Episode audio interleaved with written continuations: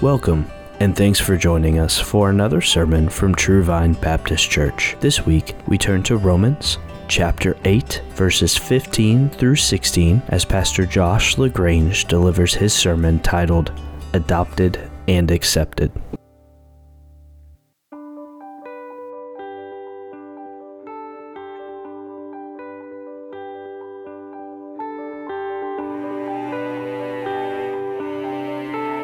Catechisms originally were not made for children. They were made for all, including adults. You will learn big theology uh, by going through those things. One more thing I want to pass along to you um, in joy. Uh, next Sunday, week from today, we'll be celebrating a baptism uh, together. So we'll do that here. Um, so uh, know that that's coming up this coming week. Miss uh, Young Kiera Wire uh, going to be expressing her faith in Christ through baptism. So know that's coming. Romans chapter 8. Let's start in verse 12. Keep reading through this building argument. Our God is sanctifying His people. He's using His Holy Spirit to do this work. We're seeing the various ways He minister, various works that He does, and we come to number seven today in this passage, verse 12. So then, brethren, we're under obligation not to the flesh to live according to the flesh. For if you are living according to the flesh, you must die. But if by the Spirit you are putting to death the deeds of the body, you will live. For all who are being led by the Spirit of God, these are the sons of God. So you notice a, a new truth has been introduced, first time in this book that that has been explained. These are the sons and daughters of God. Now he's going to flesh that out a little bit. Verse 15 For you have not received a spirit of slavery, leading to fear again, but you have received a spirit of adoption as sons, by which we cry out, Abba, Father. The Spirit Himself testifies with our spirit that we are children of God. And if children, heirs also heirs of God and fellow heirs with Christ, if indeed we suffer with him, so that we may also be glorified with him. Let's pray. Our Father who art in heaven, Lord, we come to you. Um, lips made of dust are about to preach your word, ears made of dust are about to receive your word left to ourselves, we're just that, just dust. Lord, you have breathed life into us. You have given us grace. And, and Lord, we come to you. We come to you through the blood of your Son, through faith in his name, welcomed and only having access because of this. And Lord, you have made us your children. Father, I pray that you will help us to see these truths and then to worship to worship as we heed them, love them, exult in them, glory in them, and Lord, that then you will take these truths and use them to bring the transformation in us. Lord, inspire us, call us onto obedience, O Lord. So, Father, in the time that we spend here, Lord, please give us grace. Protect us, watch over us, shine light on your word. Help us, O Lord glorify your name as we come to praise you for your grace and see this another grace that you have given. Please give help, O Lord. We ask this through Christ. Amen. Uh, every wedding glorifies God in some way, even the weddings where there are folks who don't even like Him somehow, some way, the elements of the gospel, elements of God's glory are shown as the gospel is pictured in the act of marriage. Christian weddings see that glory of the gospel and rejoice in it, celebrate it, make it known. Um, but there's one particular wedding that I attended that very much stands out in my mind um, in, in the glory of God that was shown in it. It was the wedding of uh, one of my little buddies, um, a man who was adopted from Haiti when he was a child. And in that wedding, they had a, uh, they had a unity candle, as is often done. And when it came time for the parents uh, to light that wedding candle, his parents, his true parents, I'm referring to his adoptive parents, they came and they took part and lit his side of the candle, but he also did something kind of unique. There was a, an older woman uh, in their church that was kind of a grandma figure to him. He, he loved her, and she stood in as a representative of his biological mother that he never knew. And she also took part in that unity candle. And as that was happening, there was just a flood of truths that were being preached and made evident in that moment. There, there were just a lot of things that suddenly just kind of dawned on all of us that here was a man who had been fatherless and motherless, without family, helpless. And you try to imagine what his life would have looked at, looked like, had he not been adopted. You know, even here in our land of abundance, the fatherless grow up with severe trauma in their souls. God has just wired us up in this world to need, need family, to need father and mother. But in places like Haiti, it is only multiplied.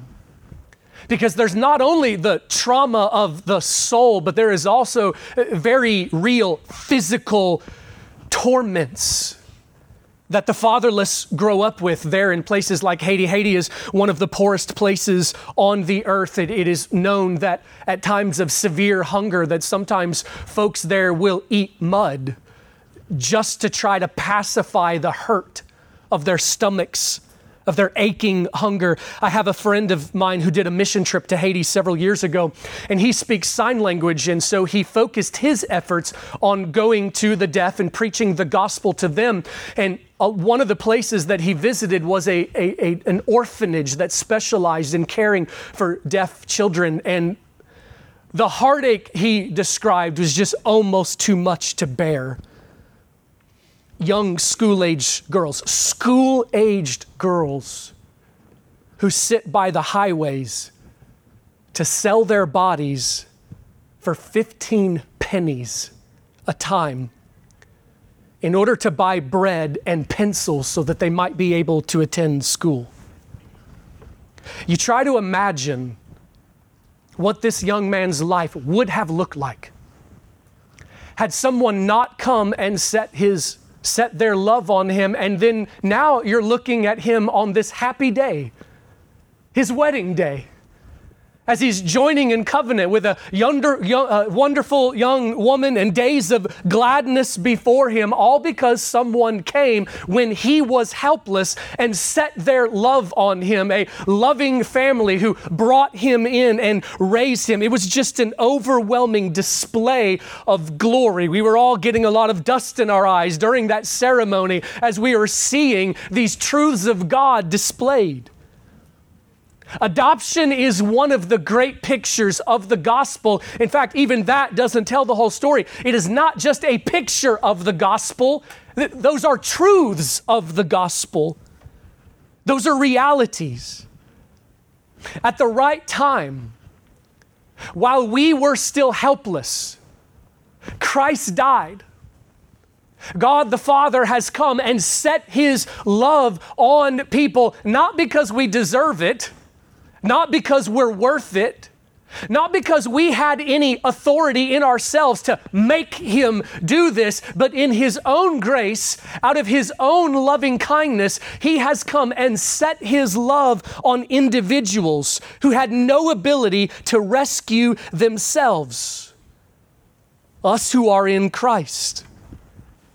For you who are in Christ this morning, not only have you been justified, not only have you been pardoned, not only have you been plucked from the flames of hell and then 999 other gifts that we talk about, but God has added this as well. He has brought you into His own family. He has called us His children, children of God. What I want to do this morning is just spend this time worshiping by basking in this truth. The beauty of this one truth. Ephesians 1 tells us that God has ordered all of the cosmos and all of history to the praise of the glory of His grace. This is another grace to glory in. This is another truth, another work of God to just hear, fall on the ground. If you just want to fall on the ground as I'm preaching, that would be great. Just fall on the ground and just bask and say, God, thank you.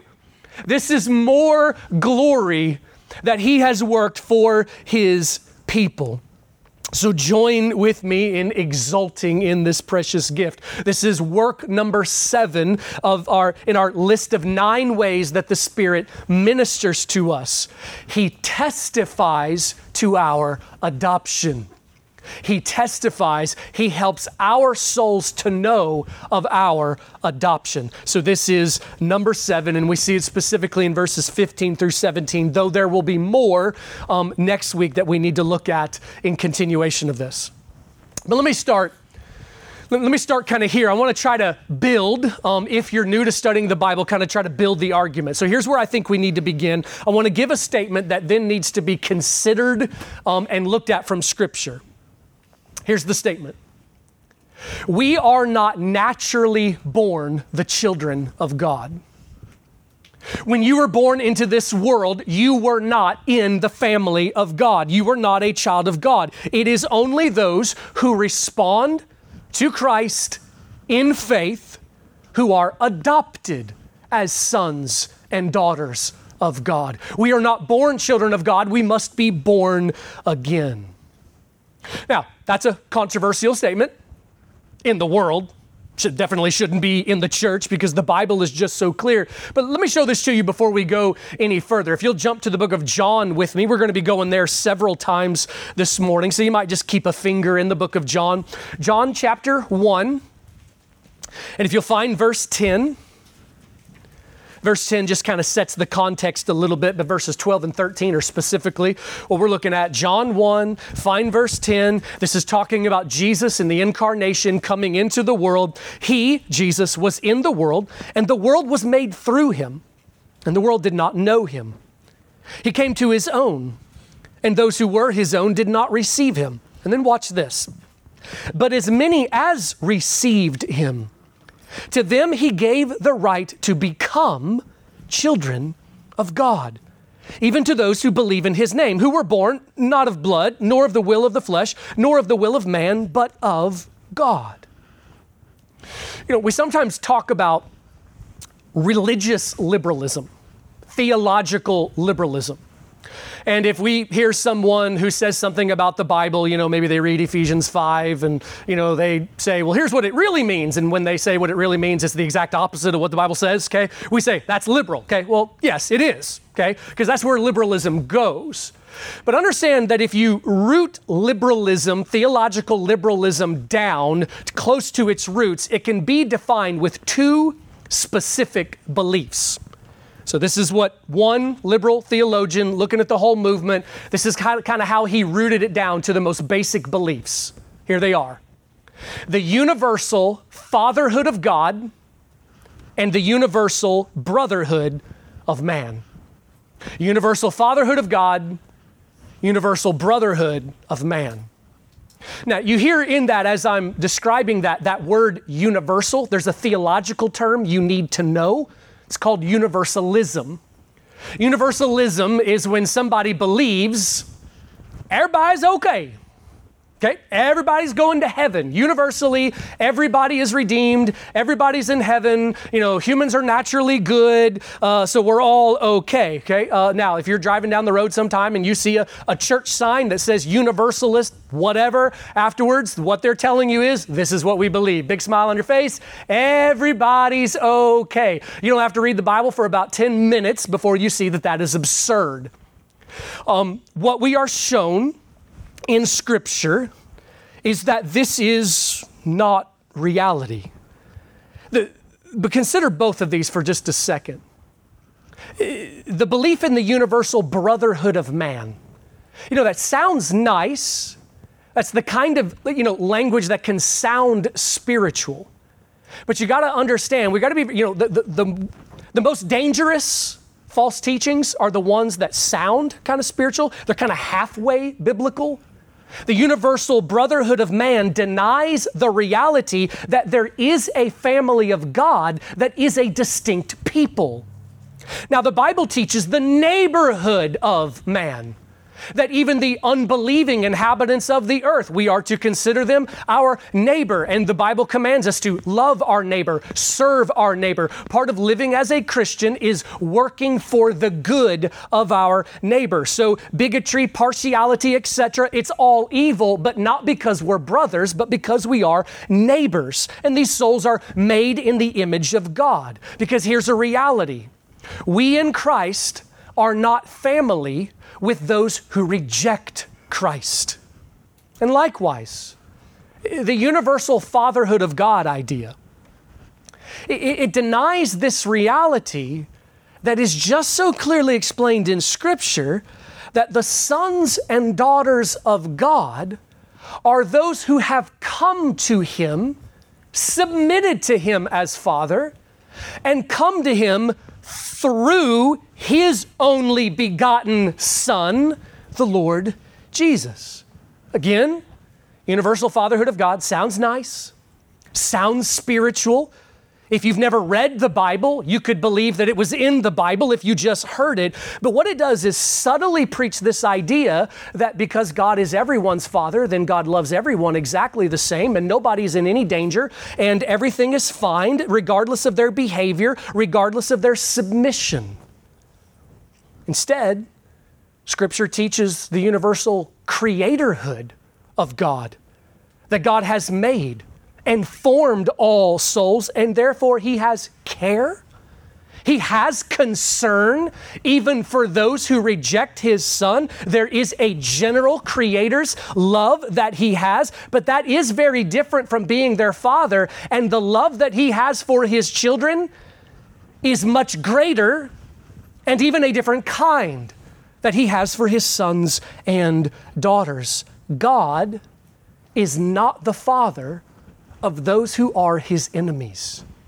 God is the Father of those who come to him through faith in his Son. So here's, a, here's another, to understand this, another principle. You have a spiritual father. You have a spiritual father. The question is not if you do, the question is who is your spiritual father? Your spiritual father is the one that you put fatherly trust in, the one you submit to in a fatherly kind of fashion, and the one that you imitate as a father. So, who do you trust? Who do you listen to? And of whom are you a chip off the old block? Let's see this again in the book of John. Turn to John 8 with me.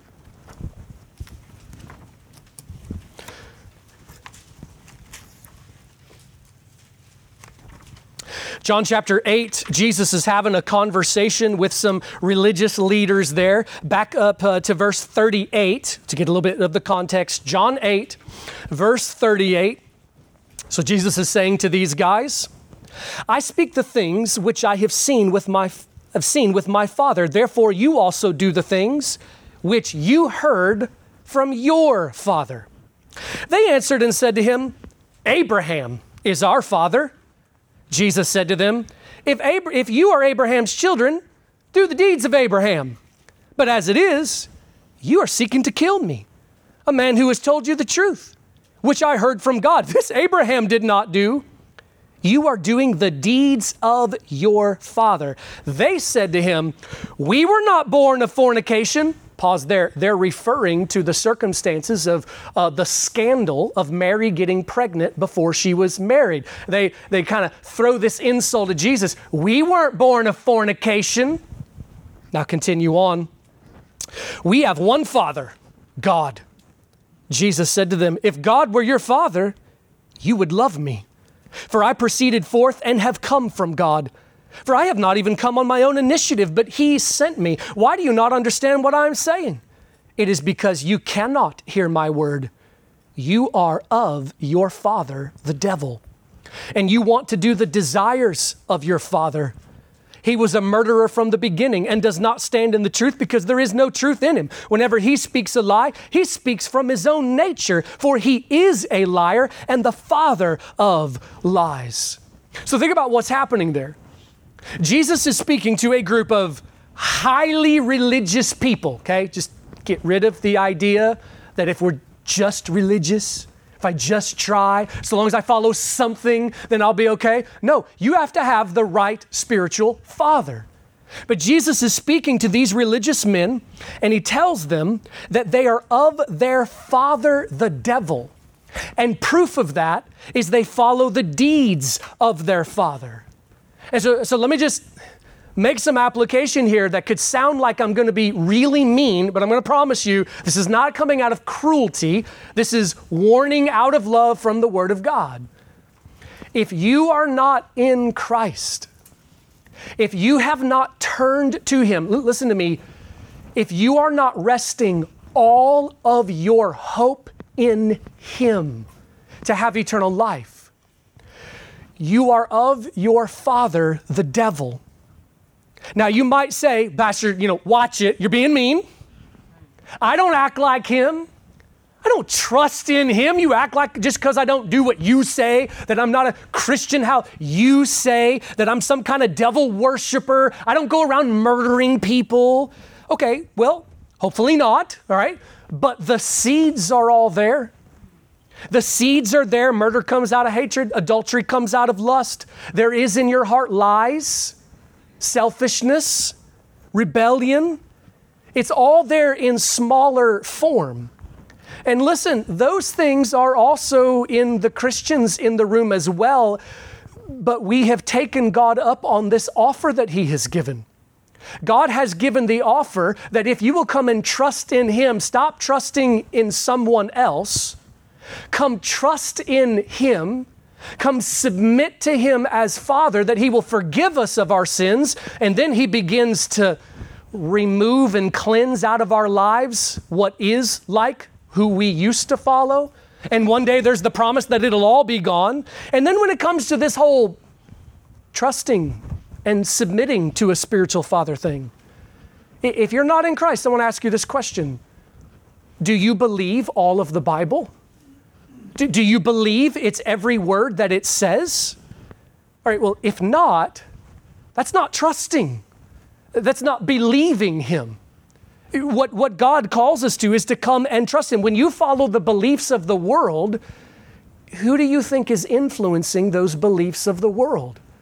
There is this growing number of folks in our nation who are wanting to claim Christianity, but then at the same time, but being like, yeah, but this part, you know, where God talks about sexuality, I don't believe that.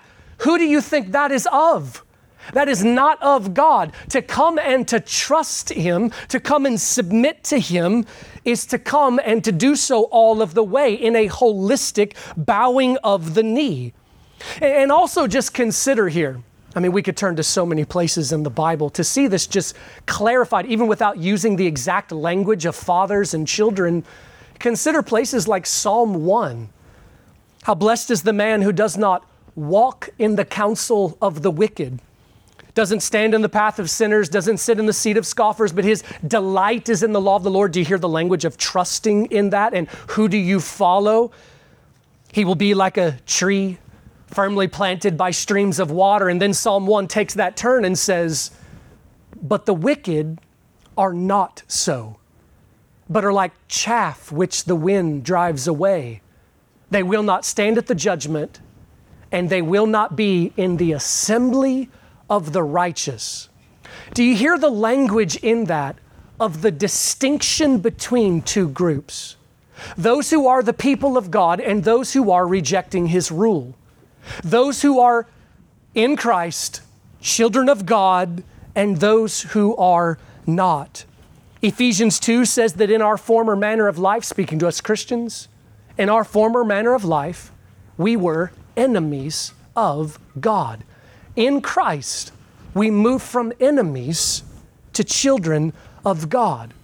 But the way Scripture says it is you must receive Christ. That was the language we saw in John 1.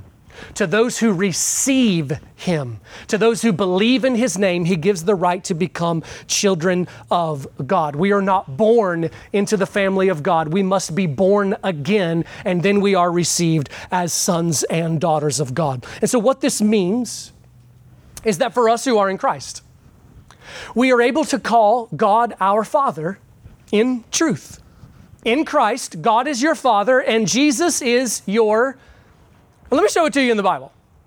Let me show it to you in the Bible before I say it, and, and somebody picks up stones to kill me as a heretic, okay? Because there is something here that is so wild that if we didn't have some passages of the Bible that made it explicit, I would think it was heresy. So look at Romans 8 again. Find verse 16. The Spirit Himself testifies with our spirit that we are children of God, and if children, heirs also heirs of God and fellow heirs with Christ. Now, notice here so if you are a child of God, then you are an heir of God. What's an heir? An heir is someone who is going to receive an inheritance when his father dies.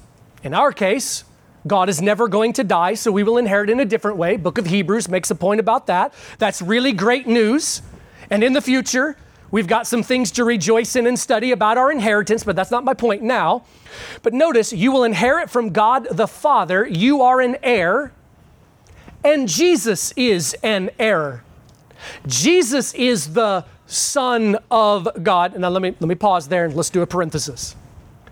Jesus is the Son of God in a different way than you and I are sons and daughters of God. Jesus is the eternal only begotten Son of God. That language there of the only begotten does not mean that there is a time that he was birthed or a time that he was created. What it means, what it is referring to, is his relationship with the Father. Only begotten means he is of the same essence as the Father. You and I are not divine. Jesus is divine.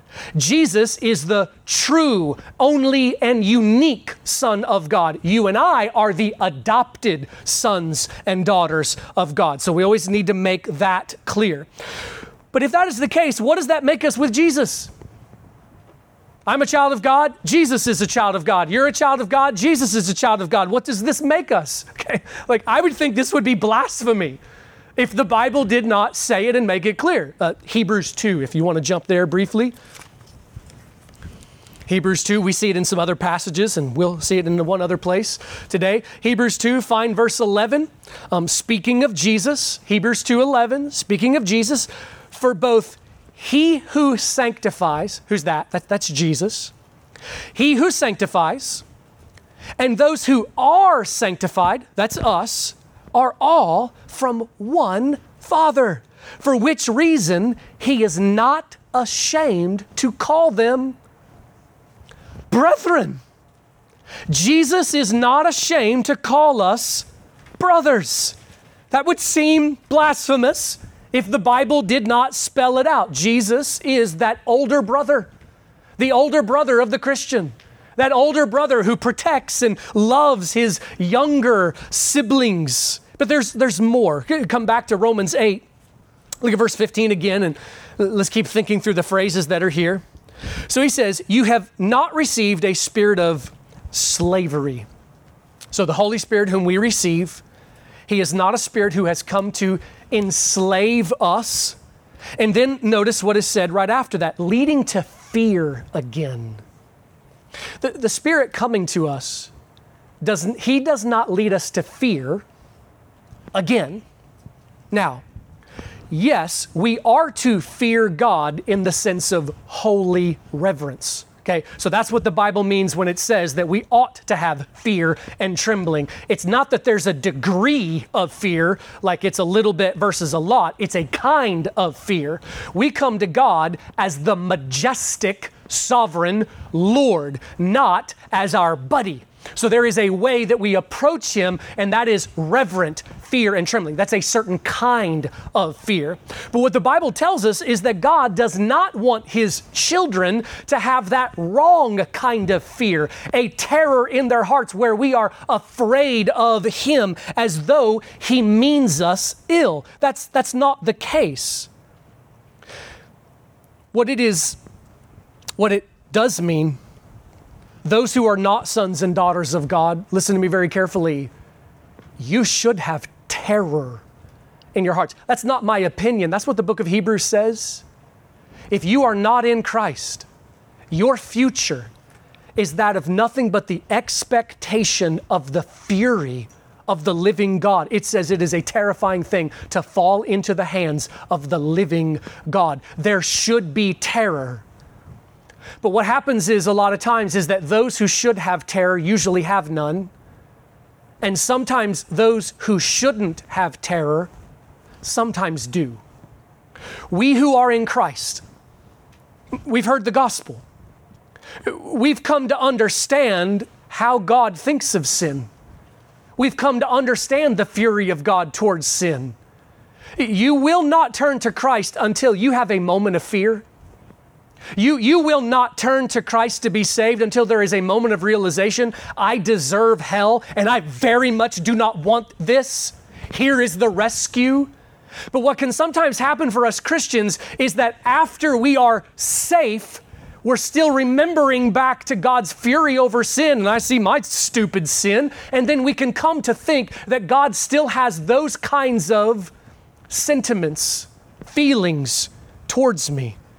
But what Scripture says is once you come to safety in Christ, First John says, perfect love cast out all fear. God wants his sons and daughters to know that you are safe. You are safe. He wants you to know that you are safe.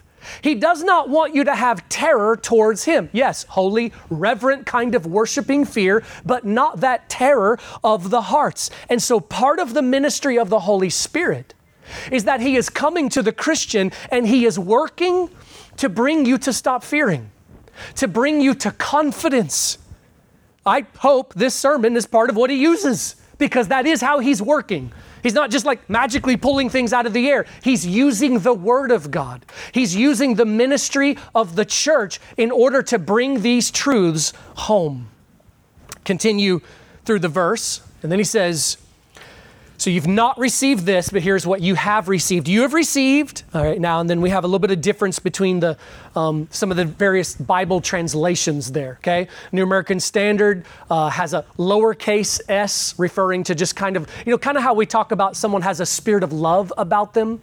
It's kind of speaking of the spirit of adoption. So that's the way it interprets the Greek that is there. If you've got an ESV, it capitalizes the word S, saying that this is referring to the Holy Spirit. He is the Spirit of adoption. Uh, either way, we're safe, okay? Still teaching the same truth. I do believe the S ought to be capitalized there. I do believe this is referring to the Holy Spirit. That's what the whole context of chapter 8, you know, the first 30 verses is all about. We've received Him, He is ministering, and He is the Spirit of adoption. He is communicating our adoption to us. His presence, He is working to assure you of your adoption. And then, notice there how, how it reads adoption as sons. Adoption is sons. Now, now, why does it say that instead of like sons and daughters? Uh, th- this is once again, this is actually just one word in the Greek. It's kind of like the generic word for adoption, if that makes sense. It's the same reason going back to Genesis 2, uh, why the Bible does this kind of thing all the time, refer to all of humanity as man, okay? Mankind, all right? And there's a reason why, because of Adam being the representative of the race and such. This is just part of how God created the world world, but just know that that's there. Yes, he does mean male and female who are in Christ, the children of God. But then continue. By which we cry out, Abba, Father. Now, that word father there, that's the normal Greek word for father. It's pater. But the word Abba, that's an Aramaic word. It was an Aramaic word that was not commonly used by Greek speakers. So it was, not generally used in Greek literature. So, why is it that the New Testament took this Aramaic word and the writers, inspired by the Holy Spirit, used that Aramaic word in their Greek manuscripts? Okay? New Testament was written in Greek for mass distribution. That was the trade language that was there.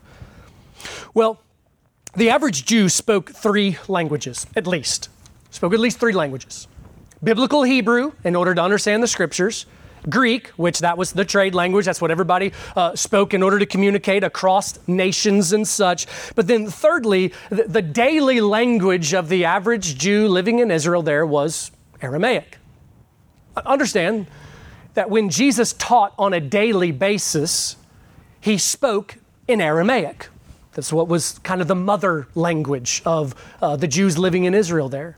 So, a lot of times in the Gospels, Matthew, Mark, Luke, and John, Jesus would uh, speak, and he spoke in Aramaic. Those Gospel writers took the Aramaic, translated it into Greek, okay, for mass distribution, and then, you know, our English Bibles, we translate from the Greek into English. But when Jesus prayed, understand praying in Aramaic, he would then he would pray to God and say, Abba. And it was so captivating, so revolutionary, that the apostles were stricken by it. You have to understand, you know, we just call God Father a lot of times without even thinking about it. I know for most of my Christian life, just thought, you know, just obvious, throw it out there. You got to understand, this was scandalous. This was scandalous when Jesus would pray and call God Abba. In fact, in John, I think, I think it's John 10, there's a place there where the Jewish leaders pick up stones and want to kill Jesus because he called God Abba. They considered that blasphemous. See, this isn't revealed in the Old Testament, at least not clearly. This is another one of those new revelations that Jesus brought, a, a, pulling back of the curtains, this adoption in salvation. It was absolutely scandalous. The first time that Jesus prayed in the presence of his disciples and he said, Abba, I just imagine them looking up and looking at one another. What did he just say? Abba? And, and apparently, it was so wonderful, so beautiful that the gospel writers, several of them, instead of just in translating it as pater, they just go ahead and keep it. Jesus prayed Abba. And Abba was a very familiar term for father. What, what I mean by familiar is not common, but what I mean is not formal. Not formal. So, like a a, a, little girl comes to her daddy and she says, Daddy, that's familiar.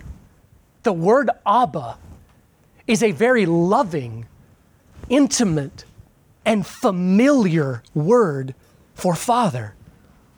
And Jesus prayed to God and said, My Abba.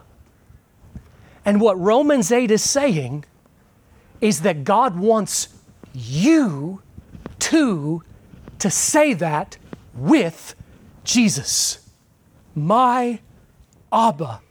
The Spirit is leading His people, not just so that we know it intellectually, He's not just working so you can get this one right in a Bible trivia game. He is ministering to you so that your soul knows it and knows it intimately. And when you pray, you will say, My Father, Abba.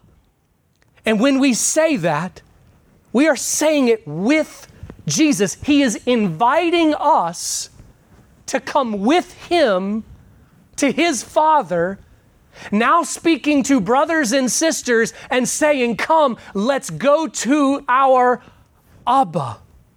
Look at verse 16 in, in Romans 8 again. The Spirit Himself testifies with our spirit that we are children of God. The Spirit is ministering so that your spirit, that you know, your soul, your inner man, so that you know that God is your Father. He's leading you so that you will pray and know that He is your Father and so that you will call Him Father. When the disciples asked Jesus, Teach us how to pray, and Jesus gave that model prayer, sometimes called the Lord's Prayer. I don't think that's the best title. He gives the model prayer. How did Jesus teach us to begin? Our Father. Not only is the Father there revolutionary, but it's also the hour. Jesus is inviting us with Him. It's not just Jesus' Father. When we are in Christ, He is now our Father as well. And Jesus invites you to come and have God as your Father with Him. John 20, let's go there one more time, I think it is. John 20 verse 17. This is after the resurrection, and there's just such beauty here in that Jesus says this when all has been finished. Jesus has risen from the dead. John 20, verse 17, Jesus said to her, Stop clinging to me, for I have not yet ascended to the Father, but go to my brethren and say to them, I ascend to my Father and your Father, and my God and your God. That is meant to be revolutionary. The Lord God of the cosmos, the Lord God who is sovereign over all things. He is our King, but He is not just our King. He is our Master, but He is not just our Master. He has invited us into the family and now He is our Father. L- let me try now to bring some application here of some of what this is, what this means, and what this is supposed to do to us. Christian, this informs how you think of yourself. How you think of yourself is a pretty big deal. How you think of yourself affects how you talk, how you walk, how you live, decisions you make. If you are a son, daughter of God, there is a certain way that we are invited to carry ourselves and think of ourselves. And see, there, there's something here that is starkly different than the way the world thinks. See, it, it's a, it is a true thing. You need confidence in order to flourish in life. You do. You need confidence. Uh, for someone to lead, they got to have confidence in order to step up and lead. Fathers, if you're going to rise up and, and lead and manage your households, there has to be some confidence that is there. Without confidence, a, a woman cannot walk in security. She'll always be second guessing her worth, always questioning her value, always insecure, comparing herself to others. Without confidence, we don't flourish. That's a reality. And so the world preaches you need confidence. So let me give you some confidence. You are awesome. You are amazing. You know, you know, every social media meme, you're the storm. You're a force to be reckoned with. You're a tiger, whatever. Choose your metaphor, blah, blah, blah, all of this. And it's constantly preaching this you are amazing kind of stuff. I think that often the people who commit suicide are those who see that hogwash for what it is. And they come to despair because everything they've believed that they thought was the good news of life is nothing but emptiness. Because it's not true, but it's preached as the world's gospel. The true gospel the true gospel comes to us and it's got kind of a different message. the true gospel comes to us and says that you're not awesome, you're a sinner. And your sin is it's embarrassing. Your sin is not just unclean, It's disgusting. And all of this talk uh, uh, before when we believe the gospel of the world that surely God just loves me and, is, and sees my worth. The Bible comes to you and says, you, you have no worth in yourself before God. You have no way that, that God is attracted to you because of anything righteous inside of you. You are dust. You are dust. You were made from the dust. You're going to return to the dust. Th- think about it. The, the, the message of you are awesome, it's putting your confidence in dust. That's all you are apart from Him. But for the Christian, God speaks to us, and so we have that message which brings humility, but then there is something else that brings confidence, not arrogance, but confidence, rooted not in dust, but rooted in the indestructible life and love of God. For the Christian, God does tell you to walk in confidence, a humble kind of confidence. I realize my unworthiness. I realize that I am a sinner. I realize I deserve wrath, but praise the name of the Lord. Jesus died for me. Jesus has brought me to God now as my Father. My Father is King of the universe. My Father is ordering every dust particle in the cosmos and says He's doing it for my good. My Father is in the end going to glorify his name so that angels and men bow to him. He wins. My Father, he wins. And in an ex- just astounding work of grace as well, he has chosen to glorify his sons and daughters. You also, Christian, are going to stand before the nations and you are going to be honored. You are going to join with Christ, co heirs with Christ Tell me how that's possible. I don't understand. But joint heirs with Him in receiving the world, our Father, ordering and directing our lives, says, Take part in my work. No matter how much you suffer, no matter how violent and painful your death might be for my name's sake, I am building my kingdom. I am building my church. You get to contribute. This is our Father. Christian, that'll affect how you think of yourself. Christian, that'll affect that'll affect every single part. Your father smiles on you. Your father loves you. Your father accepts you. You have relationship with the God who rules the cosmos. He is your king and your father. Christian, this will affect how you walk. And yeah, I do mean that in one sense figuratively, but I also mean that quite literally. You ever seen somebody walk past who's always, always insecure of themselves? Always, maybe even has self loathing, and, and you just kind of see that, that mopey way that they carry on. It's a sad sight. By the way, that is one of the ways that child predators pick out victims. Find the kid who's unloved. Find the kid who's hungry for affection and approval. We are born with father hunger. We are wired up with a desire for our fathers to be proud of us. We yearn for father figures and father love regularly. Regularly.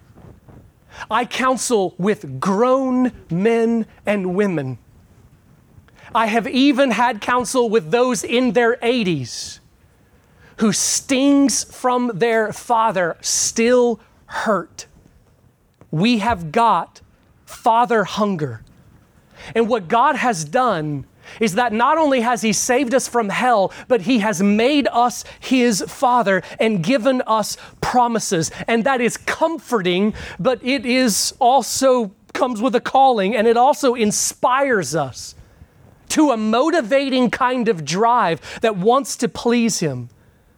So the Christian is inspired with this comforting truth that we can walk, you know, not strutting like a rooster. You know, look at that sometime. It's hilarious. It's where we get our word cocky, okay? Not strutting like a rooster. That's the world's version of confidence. It's arrogance in self. But we have been enabled by God to walk with our shoulders back and our back straight. And you know those worry muscles on your face? We, we have been invited by God for those to relax. My kids can tell when I'm stressed out from kinds of things at church. They'll tell me that even at the supper table, my brow will be, you know, furrowed and tense. So, like, they can tell when I have stress. You ever seen somebody who's lived with constant stress for 50 years? That countenance comes to define them. God has so worked to give us comfort and joy in this, that that furrowed brow can start to relax. Uh, Christian, knowing that God is your Father will affect how you look in 50 years. Knowing that God is your Father will affect how you walk in this world, not with the, the moping self doubt, but with the confidence my Father loves me, my Father accepts me, and He is working all things for my good. It also comes with a calling. You are to act like your Father. Be holy, for I, the Lord your God, am holy. But it also inspires us to a motivating kind of drive. Your Father loves you and accepts you but you were born with a desire for your father to be proud of you. I'm convinced that one of the great reasons why ambition is growing cold in young people is in large part due to the fact they've been lied to their entire lives instead of being told the truth. The, the truth about life is there should be a calling to know that we are to go into this world and work and build and strive and be fruitful and raise families and fight when we need to fight. There is a calling that we are supposed to go do things that are worth being proud of so that our fathers will look on us and be pleased with what's there. And instead, what we have is now children from the time that they can even speak, they're just told everything you do is awesome. You breathe, that was awesome. Everything. There's no, no ambition to go do anything. So understand that there's a double message. Fathers in the room, we should love and accept our children while at the same time communicating you do need to go do something and make your life useful. Your Father speaks from heaven. We are loved. We are accepted. But there is a calling to go and serve and obey and be useful and, and strive in this life. We are to make the great ambition of our life that when we stand before Him on the last day, He says those words, Well done. Well done. If that's not the driving desire of your life, something's not clicking. Something's not clicking and it needs to. For some, this is a message you need to preach to yourself every single day of your life until that brow relaxes, until you know the security that you have in Him. The joy that comes with knowing you have a seat at the table. It's not the seat of a visitor, it's the seat of sons and daughters of God. And doesn't that make you want to honor Him? Like, doesn't that inspire you to want to go and serve Him? Our Father is in heaven. And to you who maybe before this morning you just assumed you were fine, Maybe you've always just assumed that God was already your father and that everything was going to work out just fine. You've never considered that you might not be okay. Well, the Bible has bad news and good news. The bad news for you is right now you're not okay. If you were to die right now, you really are facing an eternity of hell. The marvelous news is you're alive. You still have a chance to be saved. And Jesus, the older brother, has died for all who come to him. Jesus will bring you to the Father. Come trust in him. Receive the Lord Jesus. Believe on his name. Pray to confess your faith in him and ask that he would save you. and Jesus will bring you to the Father. If anyone wants to do that, find me before you leave. We'll talk, we'll pray, we'll answer questions. But trust in Christ. Let's pray. Our Father, Abba, where we come to you and we worship your name. Thank you for this wonderful gift that you have given, O oh God. Lord, we, the more we study, the more we see, the more we see, the more we worship, the more amazed we are. So, Lord, I pray that we will live as sons and daughters who please you. Give us grace, O God, as we're going to leave here. I pray that we'll glorify you this week. Help us. And I pray for any that has not yet trusted you who's hearing this right now. Please bring them to yourself. We love you, Lord, and pray this in Christ's name. Amen. Thanks for listening, and we hope you enjoyed this week's message. Tune in again next week as we continue through God's Word at True Vine Baptist Church. We also invite you to like our Facebook page, follow us on Twitter and Instagram at True Vine IND, or visit our website at true-vine-baptist.org.